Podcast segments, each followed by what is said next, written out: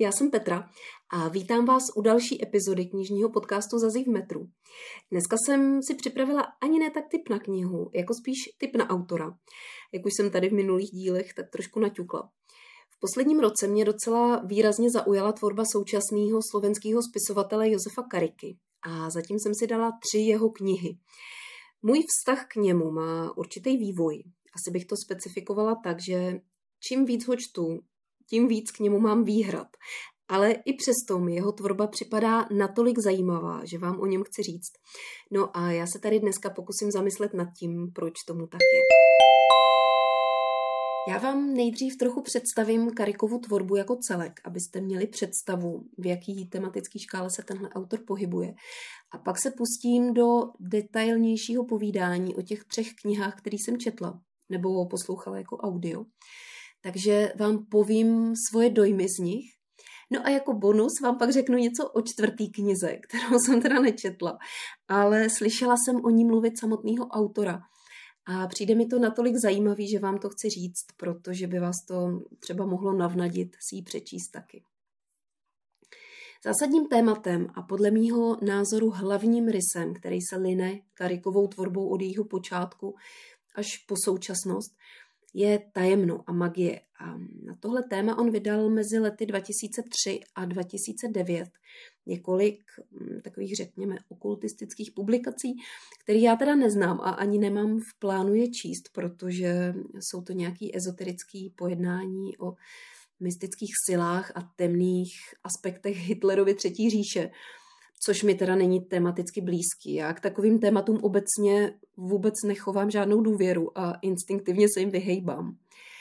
V letech 2010 a 2011 si pak Karika udělal takovou tematickou odbočku a věnoval se motivu mafiánských praktik na Slovensku v 90. letech, který podrobně rozpracoval v knihách V stínu mafie 1 a 2 a nepřítel státu. Já tady teda jmenuju ty tituly česky, ale myslím, že v českém překladu vyšel pouze první díl v stínu mafie. Takovým tematickým solitérem Karikovy tvorby je thriller Na smrt, který vyšel na Slovensku jako dvoudílná kniha v letech 2012 a 2013 u nás to v českém překladu vyšlo u Arga až v roce 2020 jako jeden svazek, takže je to strašně tlustá bychle. Má teda ve směs nadšený ohlasy na databázi knih, to má asi 93%. A věnuje se tématu holokaustu, který rozvíjí na příběhu dvou kamarádů, Žida a Němce, který uh, rozdělí druhá světová válka. Já ji mám doma už od doby, co vyšla, ale zatím mě stále ještě odrazuje tím, jak je tlustá takže jsem se do ní ještě nepustila. Možná, že to nebyl úplně šťastný tah českého nakladatelství spojit to do jednoho svazku, protože kdyby to byly dva, jako na Slovensku, tak eh, já myslím, že už bych to měla dávno přečtený. Nicméně, do širšího povědomí čtenářů u nás, u českých čtenářů, se Karika dostal především jako autor hororových románů nebo mysteriózních thrillerů, chcete-li. Kdo zná jméno Josef Karika, tak ten už určitě slyšel aspoň jeden z názvů titulů jako Strach, Smršť, Trhlina, Tma. Nebo teď nedávno koncem loňského roku, roku vyšla v češtině Propast. To je jen pro vaši představu autorova sedmnáctá kniha a na Slovensku vyšla už v roce 2018. U nás vydává Kariku Argo a kromě jednoslovného názvu a jednotného a velmi sugestivního grafického zpracování obálky, tyhle ty knížky spojuje jakýsi tajemno, nějaký mystický až hororový prvek, který je ale založený na nějaký reální události nebo na skutečně existujícím jevu. Nicméně Karika sám sebe nepovažuje za jednoznačně žánrového autora hororů ani thrillerů. On svoje mysteriózní knihy klasifikuje spíš jako vážný existencialistický romány. A opakovaně se v nich vrací k tématu nějaký odvrácený strany, která běží paralelně s naší realitou. A velmi podstatný je v tom ději průnik na druhou stranu, do té druhé paralelní reality. Autor sám o sobě v nějaký debatě řekl, že vždycky, když cítí, že už eh, očekávání čtenářů na něj příliš tlačí a že už každý vlastně předem ví a očekává, co přesně ta další kniha bude zač, tak on udělá naprostou odbočku, otočku o 180 stupňů a napíše něco úplně jiného, na úplně jiný téma, co nikdo nečeká, aby si udržel jakousi vnitřní suverenitu a aby se nepodřizoval tlaku a očekávání čtenářů. Po trhlině prý dostal od čtenářů obrovský kvanta námětů na nějaký strašidelný příběhy podobného ražení. A kdyby měl spočítat jenom ty hodně dobrý, tak prej bylo 200. Umíte si to představit? Já si teda neumím ani představit ty dopisy od čtenářů v takovém množství číst. Takže to by bylo ke Karikovi tak nějak obecně a já vám teď řeknu pár slov o autorově poslední knize Propast. A to i přesto, že jsem ji zatím nečetla, protože mi přijde zajímavý říct vám, jaký kolísavý vývoj má můj vztah k tomuhle titulu. Karika napsal propast na základě námětu od čtenářky, která mu poslala tip na nějakou legendu o skalní plošině, kde si v Tatrách, se zvýšeným výskytem sebevražd. A podle té legendy tam jakási nevysvětlitelná síla nutí lidi vrhnout se z toho srázu dolů. A já jsem ji zatím nečetla ze dvou důvodů. Když jsem ji v knihkupectvích poprvé zaznamenala v prosinci loňského roku, tak jsem byla strašně nadšená. Ježíš, hurá, nový karika. A už, už jsem po něm sahala. Ale pak jsem si uvědomila eh, nejen ty desítky nepřečtených knih doma, ale především autorovu knihu Smršť, kterou jsem v té době už doma měla, nepřečtenou. A docela dlouho už jsem se na ní chystala, tak jsem propast se vrátila do toho regálu a řekla jsem si klid, však si ji koupíš až po smršti podle toho, jak se ti bude líbit. No a druhý důvod, proč jsem si ji zatím nepořídila, je ten, že od té doby jsem narazila už na několik reakcí na propast a ve to teda nebyly reakce úplně jásavý. Takže jsem usoudila, že se do ní zatím pouštět nebudu. Přečetla jsem smršť a tím jsem odložila autora na nějakou dobu kledu, že jako karika prozatím na nějakou dobu stačí. Jenže pak jsem poslouchala diskuzi s Josefem Karikou, kde on mluvil právě o propasti a o tom, jak vznikala a jaký používal při psaní postupy. Musím říct, že to mě teda hodně zaujalo a navnadil mě a já mám teď docela velkou chuť se do toho pustit. On prý chtěl vytvořit takzvaně psychoaktivní text. Takový text, který mění vědomí jenom tím, že ho čtete. Ne samotným příběhem, ale přímo strukturou toho textu. On se inspiroval údajně ve filmové tvorbě, kde ho zaujala technika křivého úhlu. Tu prej používají filmaři pro navození napětí a nejistoty, tím, že záběr snímají na křivou z jakéhosi nepři, nepřirozeného úhlu, což údajně v divákovi vytváří, aniž by si to sám uvědomoval, nebo aniž by věděl proč, určitou dezorientaci a tenzi. A on se snažil tenhle ten efekt křivého úhlu promítnout do textu a udělal to dvěma způsoby. Tím prvním způsobem je absence kapitol, Text je bez nějakých předělů, psaný v jednom kuse, v jednom sloupci a vizuálně čtenáři připomíná pád do propasti. A za druhý střídá dva časy, minulej a e, přítomný průběhový. A každá ta časová rovina má zprvu svoji jasnou linku a naprosto, naprosto srozumitelně se tyhle dvě linky střídají. Jenže ke konci tenhle řád autor rozbije a čtenář se v tom úplně ztratí. A tahle kniha prej vyvolala největší smršť intenzivních reakcí čtenářů. Od naprosto nadšených až po příšerně rozuřený.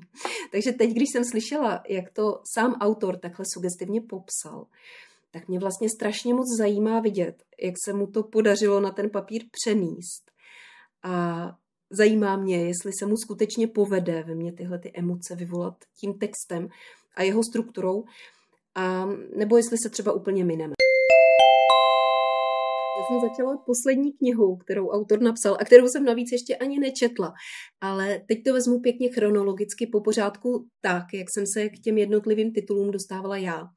Mým úplně prvním setkáním s Karikou byla tma. Já jsem už eh, o jeho knihách docela dlouhou dobu věděla, ale nějak zvláštně nelákali.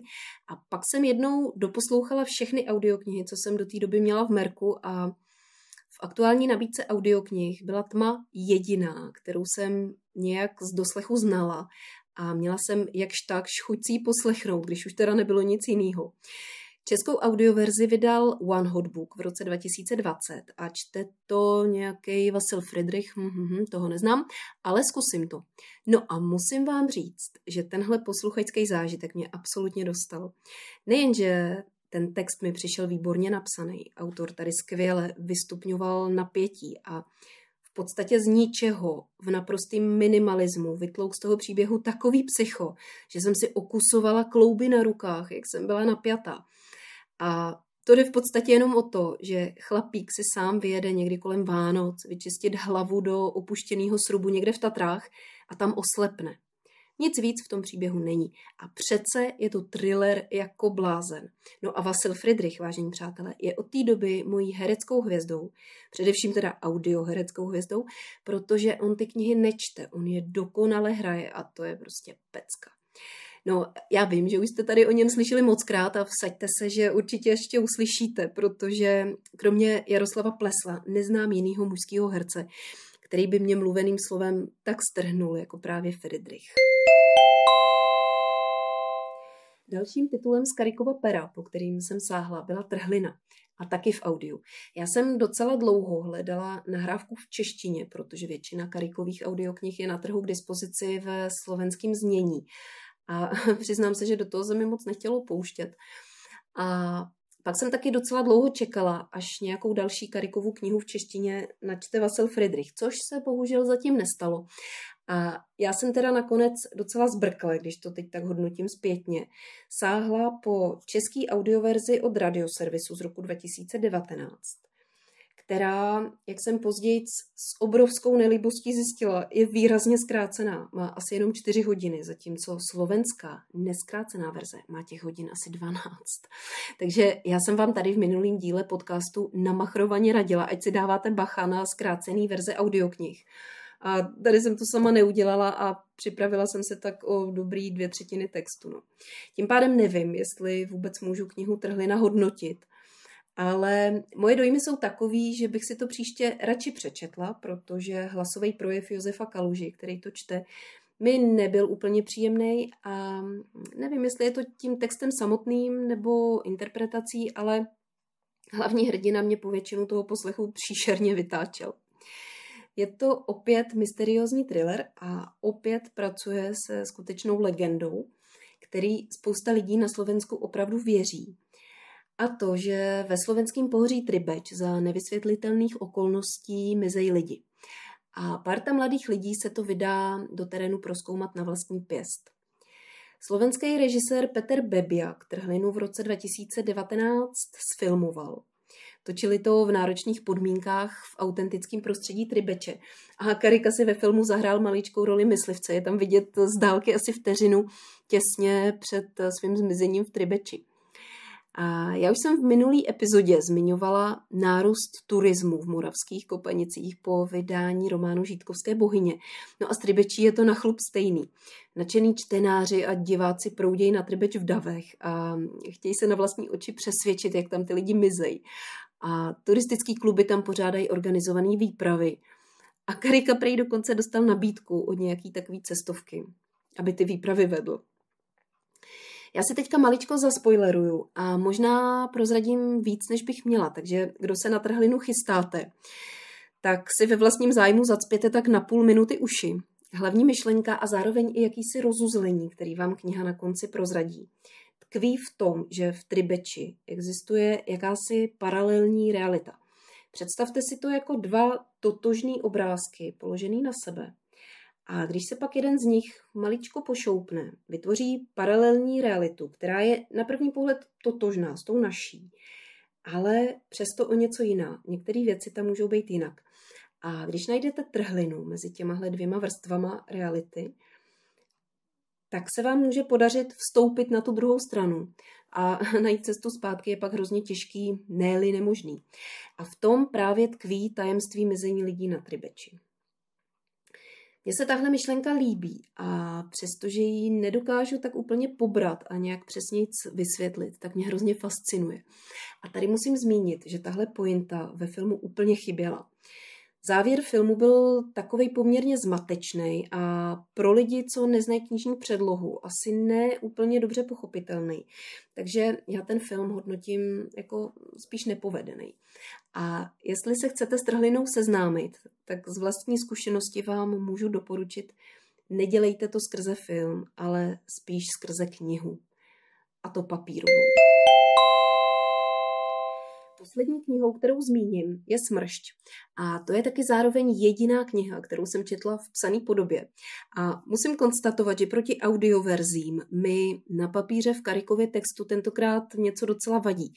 Hlavní postava, vypravěč, se mi tady jeví jako no, řekněme, jako strašný kreten, což bylo dost podobný i v Trhlině, tam byl ten vypravěč taky takový podobný týpek. A není to jenom můj názor, já to slýchám z více stran, že Karika umí dobře psát ty nesympatiáky. A nevím, jestli to dělá schválně, anebo do těch hlavních postav nějak nevědomky promítá svoje charakterové vlastnosti. Ale mně se Karika v rozhovorech, který jsem slyšela, jevil jako sympatický a zajímavý člověk, tak nevím, či to je. Smršť opět pracuje se skutečně existujícím motivem halného větru, který se vyskytuje v severní části Slovenska. Vane z Polska a má nějaký svoje fyzikální specifika, přičemž některý lidi věří, že dokáže změnit vnímání a lidi se pod jeho vlivem chovají divně. Narůstá počet sebevražd a zjednodušeně řečeno z halného vám může přeskočit. Karika tady ten vliv větru na lidskou psychiku ilustruje pomocí změny v chování řidičů, který pod jeho vlivem řídějí naprosto chaoticky a zběsile a mapuje to na zvýšeným počtu nevysvětlitelných dopravních nehod na jinak naprosto přehledných úsecích silnic, ale je to právě v místech, kde fouká tenhle ten druh větru.